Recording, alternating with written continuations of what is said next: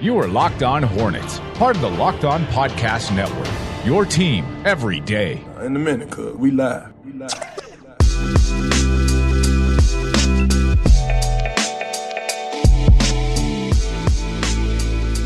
Today's episode is brought to you by rockauto.com. Amazing selection, reliably low prices, all the parts your car will ever need. We're part of the Locked On Podcast Network. It's your team every day. Local experts on the number one daily sports podcast network. Subscribe to the podcast on iTunes, Stitcher, Spotify, wherever you get your podcast. And make sure you follow us on Twitter at Locked On Hornets. Make sure you follow our next guest on Twitter at Rick_Bonnell. Rick Bonnell from the Charlotte Observer joins us this week as he does every week. He's putting out a lot of content on the Charlotte Hornets after having to dabble in some other areas because we didn't have the NBA. We didn't have any news breaking on the Charlotte Hornets. We didn't get any content from any of the members of the organization, but now we do. And Rick Bonnell is at work putting that again out on Twitter. His handle is Rick_Bonnell.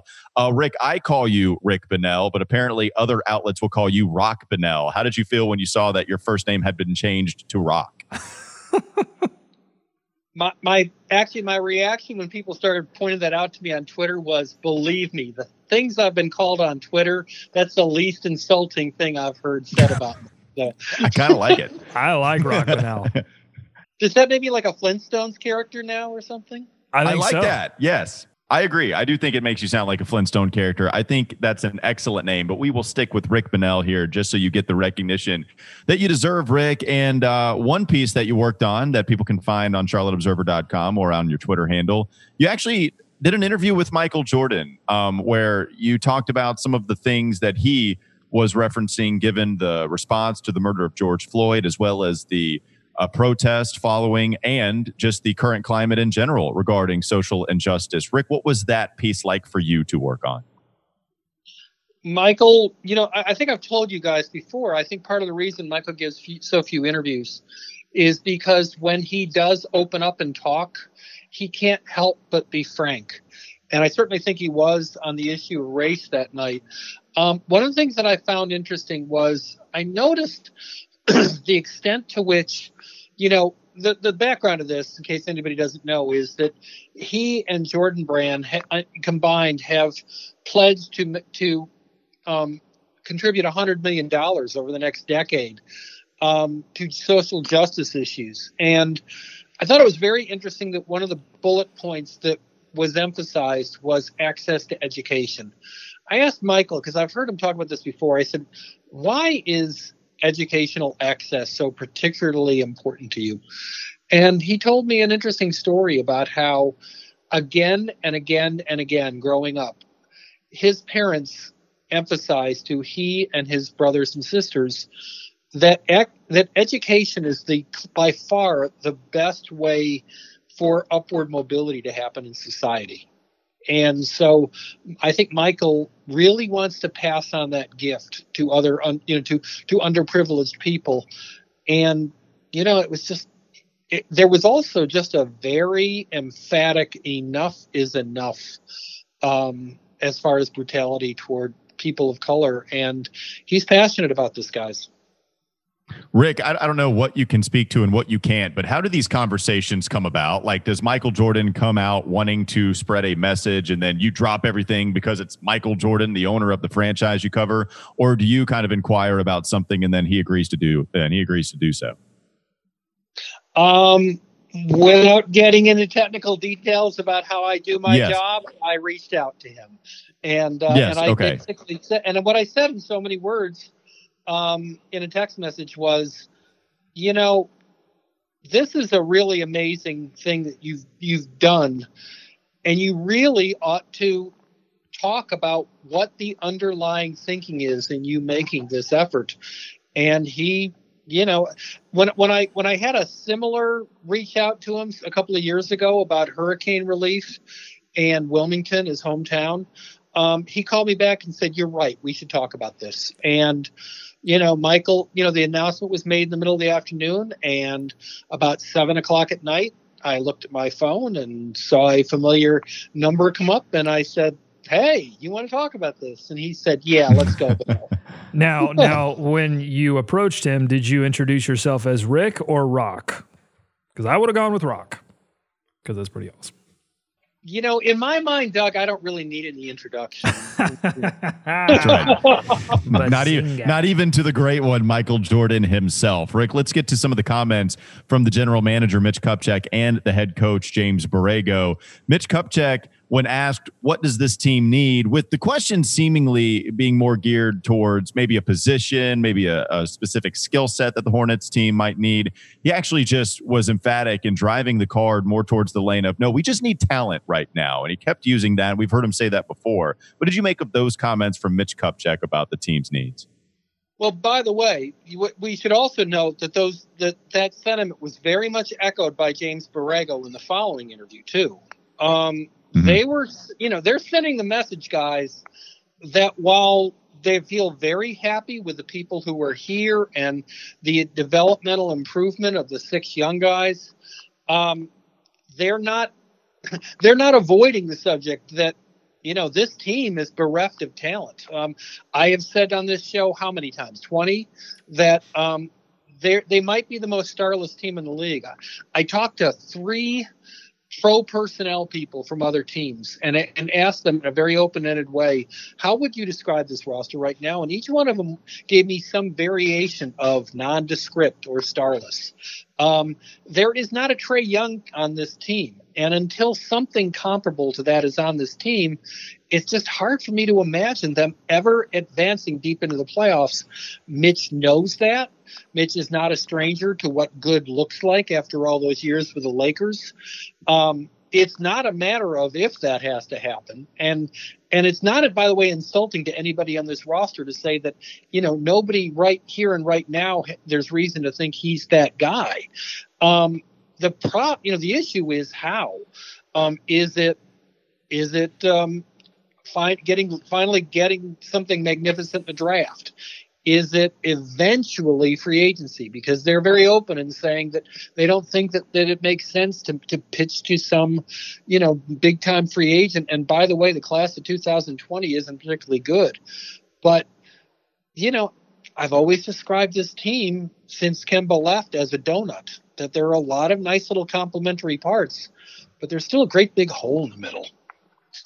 Rick, one player that they had hoped would have some star potential was Malik Monk, but he's had a rocky start to his career with Charlotte. We did get some news on that. He has been reinstated. Any more info on that? Do we know the exact date? And how odd is it that we're just learning about this now as opposed to when it actually happened?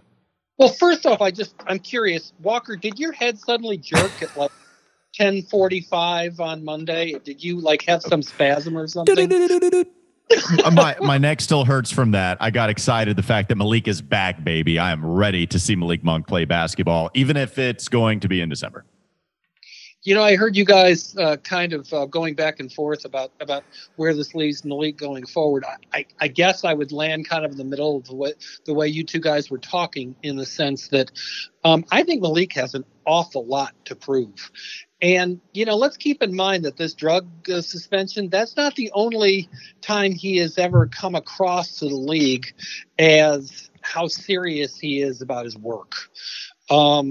You know, there was him skipping summer league last summer, even though both coaches and specifically teammates lobbied him to come out to Vegas. He's a year away from restricted free agency. He is probably fortunate that the Hornets went ahead and exercised the $5 million or so option on his contract next season, because I think, you know, I don't take it for granted that anybody would be paying him $5 million for next season if the Hornets weren't already obligated to do that. He's got a lot to prove before his name hits the open market. Sometimes I think Malik doesn't get it, that being a lottery pick is not a lifetime achievement award. I know you said you're in the middle, Rick, but it sounds like you're on my side of the middle. No, yeah, because Doug was glowing as much as he possibly could during all of that. Doug, I agree with Walker that the word selfish was a little over the top. Well, I'm a wordsmith, and sometimes the words are hot.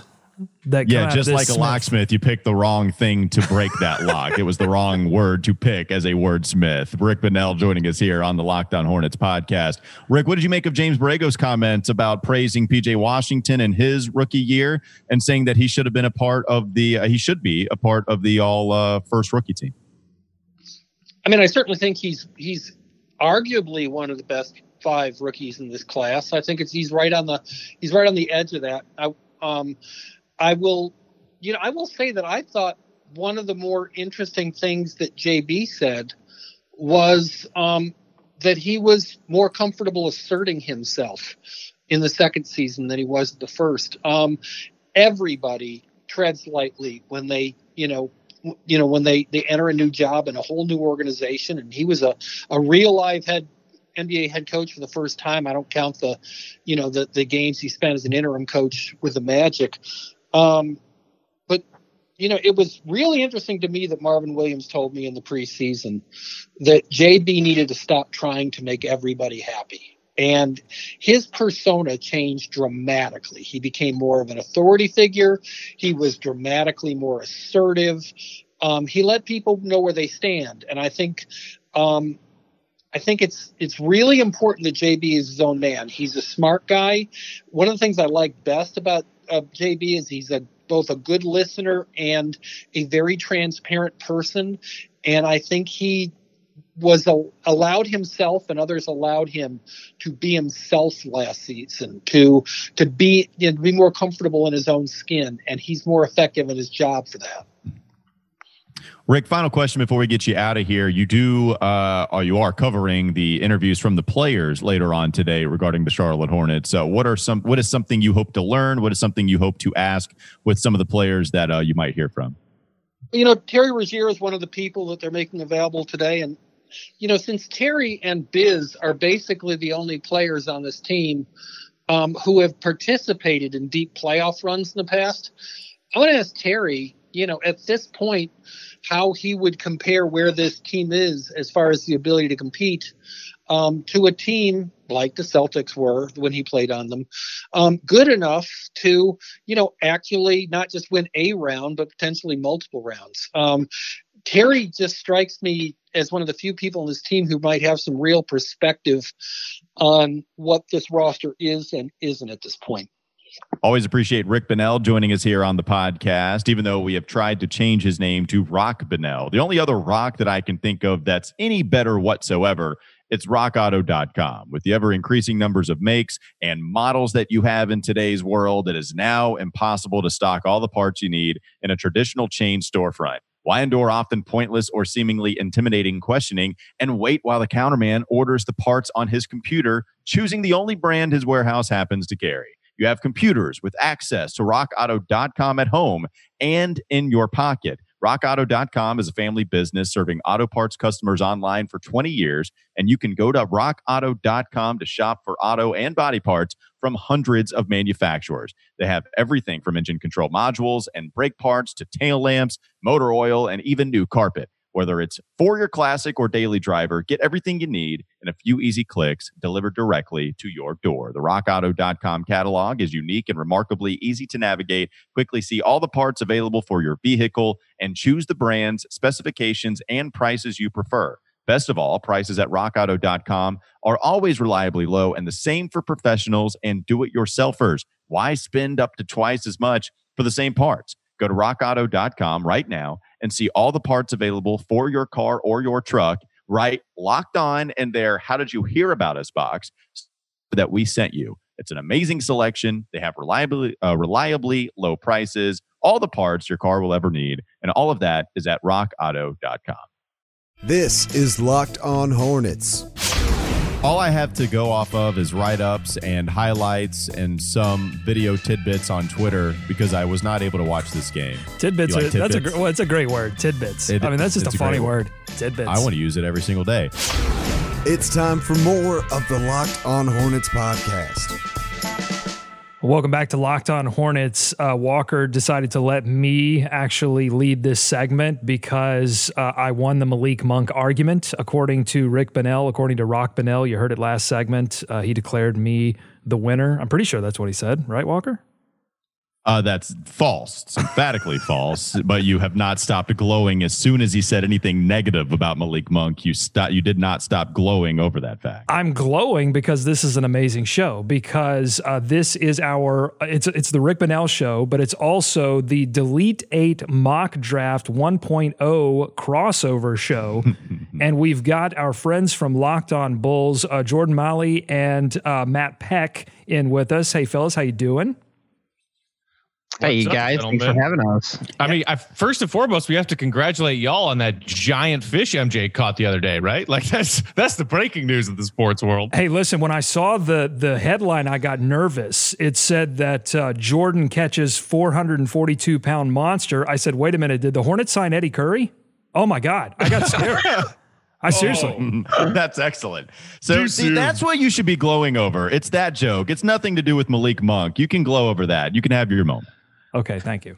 All right, so this is how this is going to go, this crossover special that we're doing here. Essentially, we did a Delete 8 mock draft, so all the 8 teams that were uninvited to Orlando got together, did a mock draft. We had the 8th selection. Our friends at Locked On Bulls had the 7th selection. If you want to hear some of the other crossover shows, you can head over to any of the Delete 8 teams, and they'll be featuring these this week and next week. But first of all, I think we should just talk about sort of where our seasons went until they were suddenly stopped, and how that sort of is going to affect how our teams approach the draft. So Matt, where are the Bulls and what are they thinking in terms of this offseason? It's really weird. We're all talking about how this is an unprecedented situation for the NBA. I think it's also an unprecedented situation for the Bulls as a team specifically, given that they are one of the Delete 8 teams whose season ended abruptly. And even before we got word on what was happening with the potential resumption of the NBA season, the Bulls finally, after 17 years, created the massive front office overhaul that we kept hearing whispers about, bringing in Arturas Karnisovas from Denver, Mark Eversley from Philly, ousting Gar Forman, and putting John Paxson in an advisory cabinet at the United Center. So obviously that was the really weird thing about the Bulls season, which went disastrously. And when the league paused on March 11th, the Bulls were 21 games under 500 in a season when they said at media day, the playoffs are the goal. So it was certainly a failure. And that, I think, is what led to that front office change finally happening. And now it's just kind of a weird situation where, because of the pandemic, the new front office can't even get to Chicago to start shaking hands and evaluating not only the roster, but the other people in this organization and the roles that they perform. So it's a strange holding pattern for the Bulls right now. And Walker, that's kind of similar to the Hornets that, we heard from Borrego and Kupchak, that the head coach and the GM, that all of their momentum as an organization stopped on March 11th. They beat the Heat, but then they had to cool down for now what looks like 6 to 9 months. But it's different with the Hornets, right, Walker, in that they're in a situation where they don't have any stars. We just heard from Rick. I mean, the organization views it as they don't have any stars. They're kind of in a holding pattern in that they're waiting on some talent to join the organization. Mitch Kupchak has been adamant that this team needs talent, and this is not the first time that we heard that in his exit interview on Monday. I mean, we've heard him say that before. We play a soundbite frequently that Mitch Kupchak says, we don't have any all-stars on this team. We don't have any all-stars on this team. Excellent timing. Thank you. Yes, when we talk about Mitch Kupchak and the Hornets, like he knows. I'm comforted by that fact that he is so transparent. He knows what the deal is. The thing is, though, I feel good about the direction this team took. I mean, we're talking about a team that a lot of pundits had as the worst team in the NBA this year. And P.J. Washington comes in, and he's a borderline. He's certainly going to make one of the 2 all-rookie teams, but he's borderline first all-rookie team. We'll see whether he gets in there or not. But you get this explosion from Devontae Graham. You know, it's not a team that you're looking at next year is even going to make the playoffs, but it's the positive direction to me. It's a step in the right direction that they took, having the expectations that we did at the beginning of the season. And so I look at this team as far as this year goes. It's weird to say that it would be a success given the lack of wins that they had, but I wanted to find out what they had and some of the young guys. And I feel good about some of the pieces that they have at least surpassing what we anticipated from them. Okay, so that's where the two teams are, Hornets, Bulls. Bulls in this mock draft picking 7th, Hornets picking 8th. Jordan, what are the Chicago Bulls looking for in the draft, or what should they be looking for in this draft before we get to our actual picks? And something the Bulls have been looking for since they dealt Jimmy Butler, and that's a guy that can play both sides of the ball and also play the wing spot, which is the most important spot, I feel like, over the last few years in the NBA. And it seemingly the Bulls find a way every single year to not have that guy healthy or just try to piecemeal together. I mean, this year, the Bulls and Jim Boylen had Shaq Harrison playing the three at some points and in like critical moments. So when you have a point guard that's 6'2" playing the three and asking him to go out there and play some tenacious defense, it's going to turn out all right in some situations. But for the most part, Matt and I didn't want to see that anymore. So it's going to be an elite level wing player, a guy that can play defense at a high level, and also a guy that can facilitate and help Lauri Markkanen, help Zach LaVine, and the other guys kind of flourish on the offensive end. And on the Hornets side, obviously we know two of the things that they didn't do very well this past season, rebound the basketball and protect the rim. So both of those could be a priority in the draft. We know that fit is not going to be a big deal, it seems like, at least from the comments that we've gotten from general manager Mitch Kupchak. He doesn't feel like fit is an issue right now, that they've really just got to find the best player available wherever they end up selecting in this draft. But I think if you were talking about needs, definitely two-way play, definitely size at the guard position. They're a little low on that. And then somebody that can do some shot blocking and play some defense down low, I think would be some priorities that they're looking at overall and may be able to find in the NBA draft. Okay, coming up, we are going to reveal who we selected in the Delete 8 Mock Draft 1.0. But I'll tell you what my number one overall snack selection has been. And that's been... Built Bar. Was it something funny, Walker?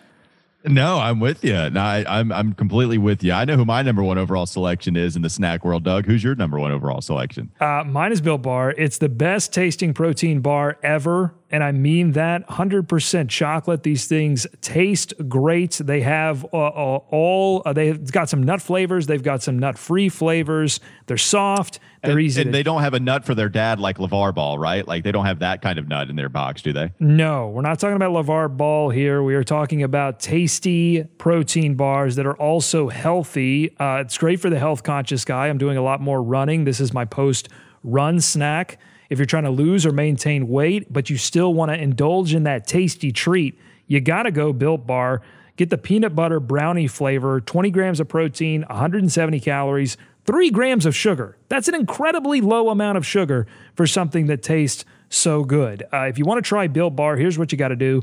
Go to BuiltBar.com, use promo code LOCKEDON. You're going to get $10 off your first order. Use promo code LOCKEDON for $10 off at BuiltBar.com. This is Locked On Hornets. I feel like Cody Martin is the perfect guy to go down there right now as much as anybody is. Yeah, you no, like I, that yeah, no, I definitely, sorry, Martin. I didn't know you were tossing him there. Yeah, I definitely think that. Was that a me problem or you a problem? Were you just not listening, or was I just, that I didn't set you up? Oh, I totally wasn't. I wasn't listening to you at all. It's time for more of the Locked On Hornets podcast.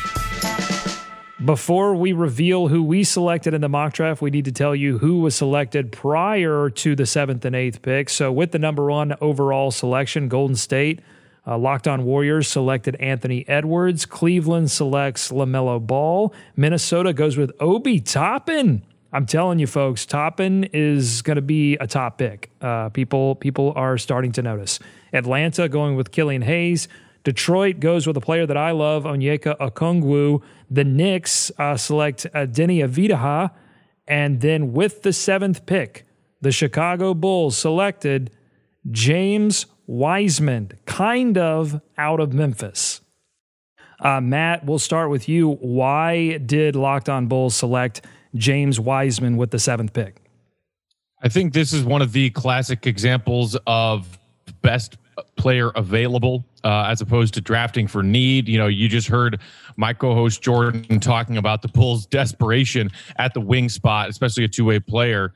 And obviously Otto Porter Jr. is the incumbent starter who's almost certainly going to pick up that, you know, enormous player option he's got for this coming season. But beyond that, there is no real plan with the other young pieces of the core. The Bulls are still weak at the wing, but given the board and given who went 1 through 6, I think our collective decision was Wiseman, despite the Bulls' backlog in front court positions, is too good of a potential talent to pass up at this spot. So obviously with this new front office regime and Eversley and their player development crew, we would put the trust in them to evaluate, okay, what can Wiseman do compared to what is the front court future of Lauri Markkanen and Wendell Carter Jr.? Should we decide to move on from one or both of those pieces? To us, it was a simple situation of let's grab the guy that we think has the best star potential in the league, because Wiseman at various times has been thought of as a number 1 overall or number 2 overall caliber pick. Before you made the selection of Wiseman, we were definitely, Walker and I, talking about Wiseman and Devin Vassell being the 2 players that we had an eye on based on all of the players selected beforehand in the mock draft. And you made our decision a lot easier. I was more in the Wiseman camp. Walker was more in the camp of selecting Devin Vassell with our 8th selection. So we did, in this mock draft, we selected Devin Vassell out of Florida State with our selection. Walker, you won this round because sort of by default because Wiseman was gone. But why did you want Vassell over Wiseman, even if Wiseman would have been available? I think both of us were also okay with the other person's choice here. I mean, if we take Wiseman in this scenario, if it does become reality, I'm cool with it. But I am starting to fall a little bit in love with Devin Vassell. This happens with me every draft. I fall in love with a prospect, and Vassell is being that guy for me this year, Doug. The reason being, I think you put him in a lot of different situations with the guys that we already have on this roster in the backcourt, and he fits with a lot of the guys that you have with Devontae Graham. I think Devontae is small. Devin Vassell's a 6'7" shooting guard, and I think he can bring you defense, and he can be the scorer, the 40% three-point shooter that he was at Florida State. Devontae can easily facilitate to Devin Vassell. You put him and even Cody Martin in the backcourt at the same time. One, that's crazy defense. It's a big backcourt, and Cody Martin has played the point before. He can facilitate to Devin Vassell. Terry Rozier can even fit, much like Devontae can, where Terry can maybe bring on the one responsibility a little bit more and facilitate to Devin. Also, I think defensively, Devin Vassell, that's a guy that is a two-way player. Offensively, can put the ball on the deck a little bit better than I think people give him credit for. Had a ton of dunks at Florida State. He's athletic as well as a really good shooter. And I even think he's got some passing ability. I love him, Doug. This is the guy that I kind of want. I don't know how high I would take him given some of the other players there. Like I don't know if he's 4th on my board, but I mean, I really like him, and I like the pick here at 8 overall. Jordan, I'm curious, was there discussion about Devin Vassell at all with that 7th pick, or did you guys key in on early on Wiseman and say we can't pass this opportunity up? So we didn't have any discussion actually about him. We had more discussions, and it was very, very brief, about RJ Hampton. I think watching James Wiseman fall all the way to 7, it was almost a no-brainer, even though the Bulls have Wendell Carter Jr. and Lauri Markkanen. And it's funny, in our mock drafts before that, I went back and looked. Matt and I selected Marvin Bagley in one of our previous mock drafts just because he had fallen again to 7. So looks like the Bulls, and for Matt and I, scraping up the pieces. But RJ Hampton was a pick that we would have taken had we fallen back a little bit farther. We also aggressively talked about, if this was a full mock draft, about moving the pick or potentially moving Wendell Carter Jr. or Lauri Markkanen if we ended up with James Wiseman. Oh, that's interesting. Yeah. And Walker, I think the Hornets could consider that as well, depending on where they land in the NBA draft lottery. A lot of questions we still don't know the answers to. But I think and the Hornets also have a early 2nd round pick. So I think they're going to have some maneuverability, some options wherever they land.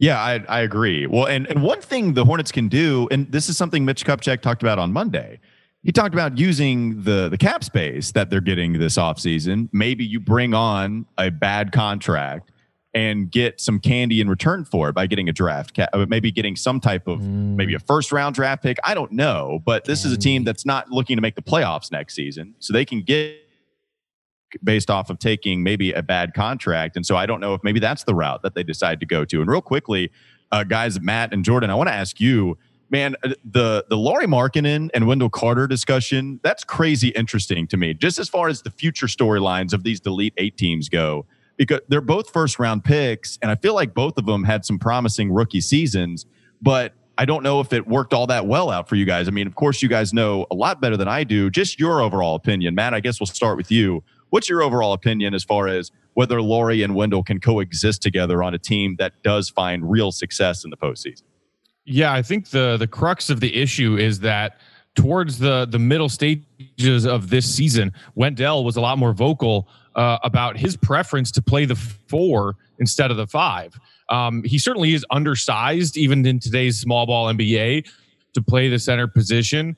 He has the skill and the basketball IQ to make up for that lack of size, but he is certainly undersized. We've seen that be an issue with him when it comes to foul trouble, and also just kind of being hung out to dry in the over-aggressive trap defensive system that Jim Boylen insisted on using all season long.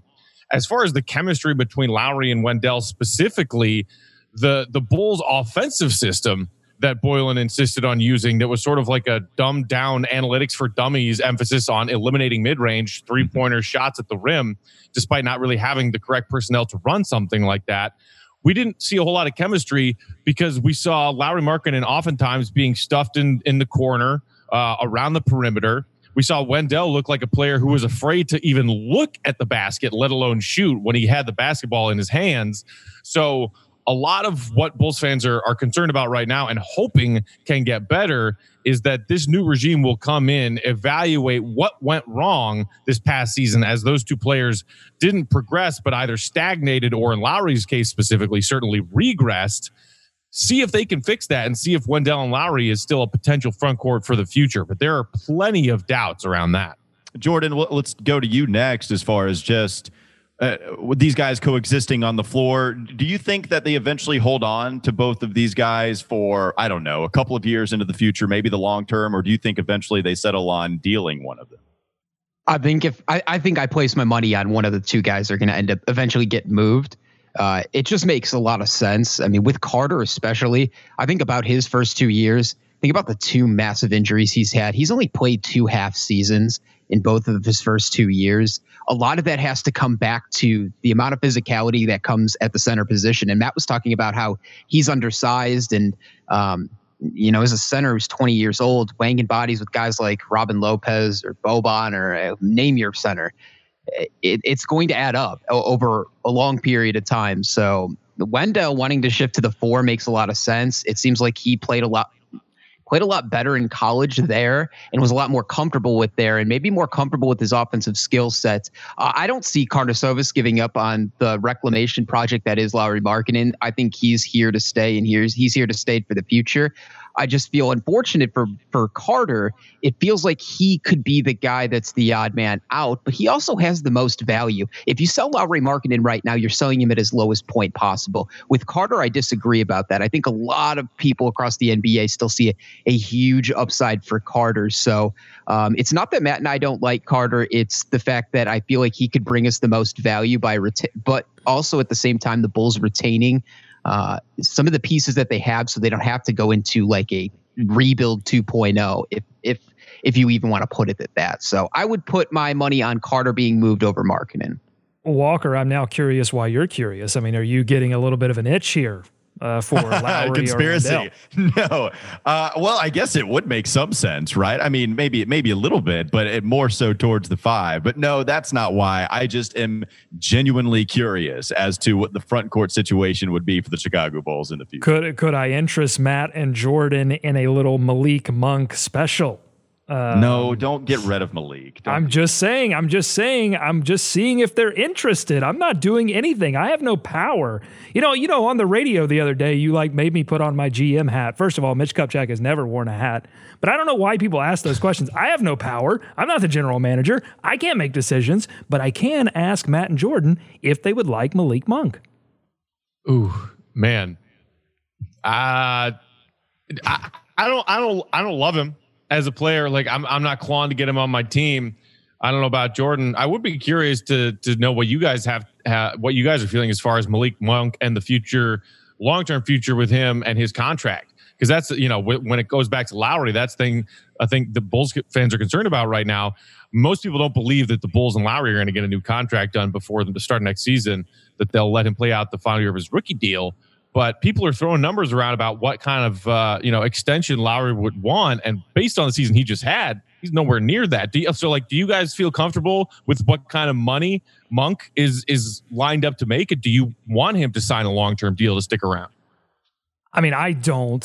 Walker, I actually, that's an interesting question for Walker, because Walker is definitely a Malik Monk apologist. I'm definitely not that, but I would be interested. Yeah, Walker, are you interested in signing him? Because he is signed. They picked up his option, but then they would have to do a qualifying offer for restricted free agency after next season. They're certainly not going to do an early extension or anything like that.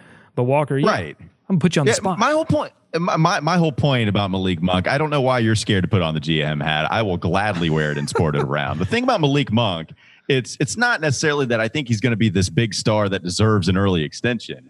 I think that it's a guy that I still want to hold on to, because I think the potential is there more than just sending him for pennies on the dollar. Like, if you were to get rid of Malik Monk right now, I don't think the value you would get in return would be worth sending him to another roster. I understand that we have some real concerns about the suspension that came his way for violating the NBA's anti-drug policy. Okay, I get that. The dude was playing a lot better in February. Like, it's not that he started catching fire because shooting numbers can go in and out, and I get all of that. The dude fundamentally changed the way that he played by attacking the rim a lot more and facilitating and being part of winning basketball. Now, again, it was not a part of the competitive stretch that they had against good teams. I get that. But I would let him play on this last year of his deal. And then I don't think that the value would skyrocket so much that he would price himself out of the Hornets market. And or I don't think that it would be this crazy big contract he would call for the Hornets not being able to pay him, right? Like, I just, that's my whole point about this. I still think the potential is attractive enough there for us to hold on to him. Sure. Monk marketing, straight up, let's get it done. Okay, before... Yeah. Before, I'm not doing that if I'm the Bulls, right? Like, that's not something I'm going to shut up, Walker! Shut up! You're killing all of our leverage. You're killing all of our bargaining. All right. We'll get back to this. Don't worry. You had much leverage.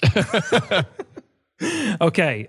Before we get you guys out of here, in the next version of this mock draft, so mock draft 2.0, the Delete 8 Locked On Podcast Network mock draft, we are going to shake things up and actually do a little 1-8 lottery. So if... Matt, we'll start with you. If the Bulls end up with the number one pick, what are you thinking right now? Oh, man. Look, Bulls fans have been hounding me about LaMelo for like 2 years now. Obviously, what we've seen from him more recently playing professionally is a lot more encouraging than the previous stops, where I think he was dealing with just way too much pressure and also not an ideal situation. I will not deny his potential star talent. And the Bulls certainly are still looking for that all-star, borderline superstar potential ceiling kind of player. We thought maybe it could be Lowry after his strong rookie year. Zach LaVine's clearly a gifted scorer, but maybe is just that and not a guy that can really lead a team as the best player on a team that makes deep playoff runs. So I'll say this. I'm willing to take a swing on LaMelo being the star prize of this draft with one condition, which is that LaVar Ball gets a restraining order that keeps him far away from the city of Chicago. I cannot stand that dude. I think he's a terrible influence on his sons. Jordan, what do you think? You in agreement there, LaMelo with the number one? Absolutely. I want LaMelo in a Bulls uniform, and I want LaVar as close to Chicago as possible, because, man, if there's one thing we've learned with Jim Boylen is the entertainment factor of guys who act like characters is endless. And honestly, LaVar would be, and honestly, we don't even really need LaVar anymore. The front office is different now. What I was telling Matt is LaVar could be a leader of the Bulls fans to try to make change for the front office, but that's already happened. So we may not even need LaVar's services. But regardless, I think LaMelo it by and far is the best of the two guys at the top. Although I will say Anthony Edwards looks like every bit of a third disciple of Tom Crean, who is known to bring out Victor Oladipo and also Dwayne Wade. So he's got two of those guys who are multi-time NBA All-Stars. One's a Hall of Famer. So Tom Crean knows what he does with NBA prospects. And I think you guys have a guy in Cody Zeller who is able to turn into an NBA player and a decent one at that pack. So I love Tom Crean. I was an IU guy, so I'm split, but I would take LaMelo. Listen, if you love things that don't show up in the box score that are somehow invisible, then you love Cody Zeller. That's just bottom line. He does things that aren't in the box score. I don't know why he doesn't do things that are in the box score, but he does things that aren't in the box score, and people love that. Walker, are you going to make it 3 for 3 here on Melo? Number one overall, yeah, I would take LaMelo number one overall. I just think when you're talking about his potential compared to everyone else. I mean, Anthony Edwards was the guy that seemed to be holding on to that number one moniker for a long time. And then it just seems LaMelo had kind of passed him, even as we've spoken to NBA pundits all across, you know, any platform in which we speak with them. You know, Chad Ford was somebody that came on and then he talked about that as well. And so to me, I think LaMelo Ball is a guy that I would have separated above everyone else. The facilitation factor, a big guard, right? Somebody that can make plays for everyone else. Already coming into the league the first year is going to be one of the best passers in the NBA. I like that being on the Charlotte Hornets roster and making everybody else better. I would select him number one overall if I had that choice. Will I make it 4 for 4 on LaMelo Ball?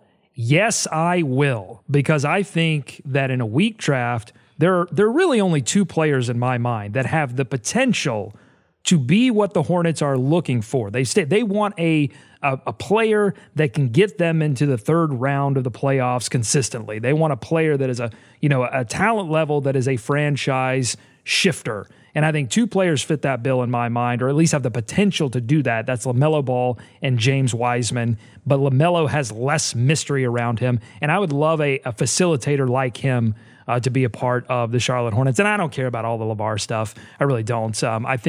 I think Lonzo has shown that the kids are all right, that the kids don't have to listen to the dad, that the dad does the dad thing and the kids do the NBA thing. And I think that would hold with LaMelo as well. Matt and Jordan, thank you so much for doing this crossover. This has been a blast. We really appreciate it. And hope, honestly, I'm going to say this, I hope we don't do this again. I hope one of our teams gets the number one pick for 2.0. So I hope I don't see your faces again, but that's a compliment. Dude, I mean, who are we kidding? The Bulls are using the number 7 pick in every draft from now on until 2065. In every conceivable multiverse, the Bulls have the 7th pick. I feel that way about the Hornets. I feel somehow the Hornets are going to pick 9th, 10th. I really feel like a slide. We're going to pick 11th again. That's what we do. We pick 11 every year, except for the one year we picked 12, except for that year that we did. Doomed franchises. I hope you've enjoyed listening to two doomed franchises. Really doom it out, and duel it out. But man, how great was that documentary? Oh, that was fantastic for both of us. Yeah, for both franchises. That was fun. All right. Thank you for listening to Locked On Hornets. Walker, you're better at this. Take us out. You're the professional. You're the radio professional. I try to be every once in a while. That wraps up this edition of Locked On Hornets. Thanks again to Locked On Bulls for joining us on this episode. Also, thanks again to Built Bar for supporting the show. Now tell your smart device to play the most recent episode of Locked On NBA, Hollinger and Duncan, all the other shows on the Locked On Podcast Network. Have a great day, and we'll see you Friday.